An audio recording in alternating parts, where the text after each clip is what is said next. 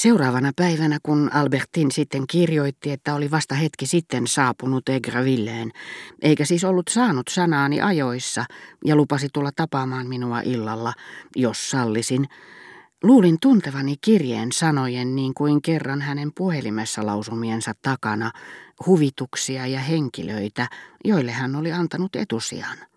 Taas kerran minua ravisteli kiireestä kantapäähän, tuskallinen halu saada tietää, mitä hän oli tehnyt.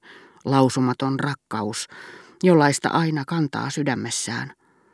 Hetken saatoin luulla sen sitovan minut Albertiniin, mutta se tyytyi värisemään paikoillaan ja sen viime kuiskaukset sammuivat ennen kuin se ehti lähteä käyntiin. Ensimmäisen Balbekin lomani aikoihin olin ymmärtänyt väärin – ja André oli ehkä syyllistynyt samaan, Albertinin luonteen.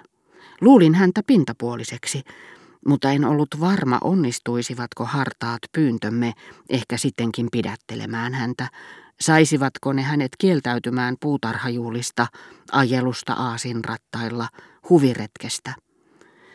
Toisen lomani aikoihin aloin aavistella, että tämä pintapuolisuus oli vain näennäistä, puutarhajuula pelkkää rekvisiittaa – tai peräti keksaistu.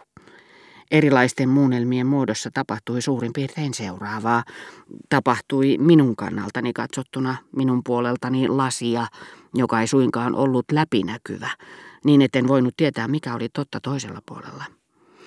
Albertin vakuutti ja vannoi puhuessaan minulle hellistä tunteistaan. Hän katsoi kelloa, koska hänen oli määrä vierailla erään naishenkilön luona, joka kuulemma otti vastaan joka päivä kello viiden maissa Ancarvillissa. Epäluuloni heräsivät ja olin muutoinkin huonovointinen, siksi pyysin hartaasti Albertinia jäämään luokseni. Se ei käynyt päinsä, eikä hänellä sitä paitsi ollut enää kuin viisi minuuttia aikaa, koska se suututtaisi tämän naishenkilön, joka ei ollut erikoisemmin vieraanvarainen, mutta sitä turhamaisempi ja Albertinin mukaan ikävystyttävä kuin mikä. Mutta kai nyt yhden vieraskäynnin voi jättää tekemättä. Tätini on opettanut, että ennen kaikkea on oltava kohtelias. Mutta minä olen niin usein nähnyt teidän olevan epäkohtelias. Niin, mutta tämä onkin aivan eri asia. Tämä rouva pahastuisi kovasti ja aiheuttaisi minulle ikävyyksiä tätini kanssa. Minä en muutenkaan ole niin ihmeen hyvissä väleissä hänen kanssaan. Hän haluaa ehdottomasti, että käyn tapaamassa tätä rouvaa. Mutta hän ottaa vastaan joka päivä. Tuntiessaan tehneensä vikapiston, Albertin teki muutoksia antamaansa syyhyn. Totta kai hän ottaa vastaan joka päivä, mutta tänään lupasin tavata joitakin ystävättäriäni hänen luonaan. Sitten me emme ainakaan ikävysty kuoliaiksi. Te annatte siis etusijan tälle rouvalle ja ystävättärillenne, koska te siitä pelosta, että joutuisitte tekemään vähän ikävystyttävän vieraskäynnin, olette valmis jättämään minut yksin, sairaana ja pahoilla mielin. Siitä viisi, että vierailusta voisi tulla ikävystyttävä, mutta minä teen sen tyttöjen takia, Lupasin saattaa heidät kotiin kärryissäni, muuten he eivät saa enää mitään kulkuneuvoa sieltä. Huomautin, että Villestä lähti junia kymmeneen asti illalla. Se on totta, mutta ottakaa huomioon, että meitä ehkä pyydetään jäämään illalliselle. Hän on hyvin vieraanvarainen. No siinä tapauksessa te kieltäydytte. Ja suututtaisin tätini. Sitä paitsi te voitte syödä illallista ja ehtiä vielä kymmenen junaan. Vähän täpärältä se tuntuu. Silloinhan minä en voisi koskaan syödä päivällistä ulkona ja palata junalla. Mutta minäpä ehdotankin teille hyvin yksinkertaista ratkaisua. Tunnen, että raitis ilma tekisi minulle hyvää. Koska te ette kerran voi olla menemättä tämän rouvan luo, minä saatan teidät änkaa Villeen saakka. Älkää pelätkö, en minä tuo Elisabetiin, rouvan huvila, saakka tule. En aio näyttäytyä talon emännälle enkä teidän ystävättärillenne. Albertin oli kuin kasvoille lyöty. Hän änkytti puhuessaan. Selitti, että merikylvyt eivät tehneet hänelle hyvää. Onko teistä ikävää, jos minä saatan teitä? Kuinka te voitte sellaista kuvitellakaan? Tehän tiedätte, että suurin iloni on lähteä kävelemään teidän seurassanne. Hänessä oli tapahtunut äkillinen muutos. Koska me kerran lähdemme yhdessä ulos, hän sanoi, niin miksemme menisi Balbekin lahden toiselle rannalle? Mehän voisimme illastaa siellä, eikö se olisikin mukavaa? Sen puoleinen ranta on itse asiassa paljon kauniimpi. Olen saanut tarpeekseni äänkahvillestä ja kaikista näistä pinaatin vihreistä pikkukylistä. Mutta teidän tätinne ystävätär suuttuu, ellette te käy häntä tapaamassa. Siitä viis, hän leppyy kyllä. Ei, hyvänen aika ei pidä suututtaa ihmisiä. Mutta hän ei edes huomaa sitä. Hänellä käy vieraita joka päivä. On aivan yhdentekevää, menenkö sinne huomenna, ylihuomenna, viikon tai kahden viikon päästä. Entäs teidän ystävättärenne?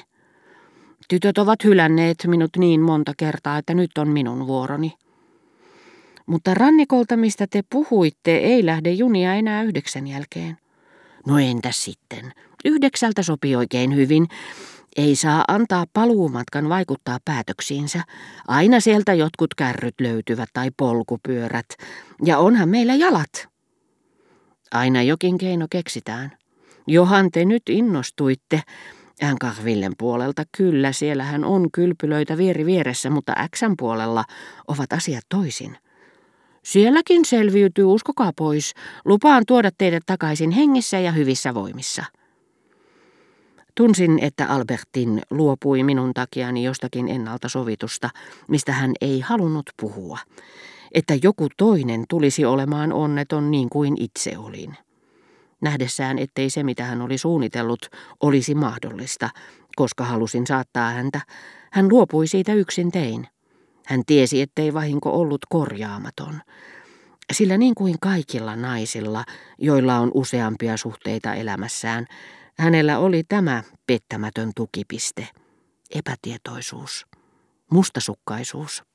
Tosin hän ei yrittänytkään kiihottaa niitä päinvastoin. Mutta rakastuneet miehet ovat niin epäluuloisia, että he vaistoavat valheen heti. Niin että Albertin, joka ei ollut muita parempi, tiesi kokemuksesta, aavistamatta ensinkään, että sai kiittää siitä mustasukkaisuutta, tiesi erinomaisen hyvin, että tapaisi uudestaan ne, jotka oli hylännyt yhdeksi illaksi. Tuntematon, jonka hän jätti minun takiani, tulisi kärsimään, rakastaisi häntä sen vuoksi yhä enemmän. Albertin ei tiennyt sen johtuvan siitä. Ja päästäkseen kärsimyksistään palaisi oma-aloitteisesti hänen luokseen, niin kuin minäkin olisin tehnyt. Mutta en halunnut tuottaa surua, en väsyttää itseäni, enkä myöskään eksyä valvonnan ja monenmoisten päättymättömien tutkimusten hirvittävälle tielle. Ei, minä en halua pilata teidän huvianne, menkää ihmeessä äänkahvillen daamia tapaamaan, tai sitä henkilöä, jota te sillä nimellä tarkoitatte, se on minusta yhdentekevää. Minä en lähde teidän mukaanne, koska te ette halua sitä. Se on varsinainen syy, sillä kävelyretki, jonka te minun kanssani tekisitte, ei ole se, jonka te halusitte tehdä. Siitä todistaa sekin, että te puhuitte huomaamatta ne ristiin ainakin viisi kertaa.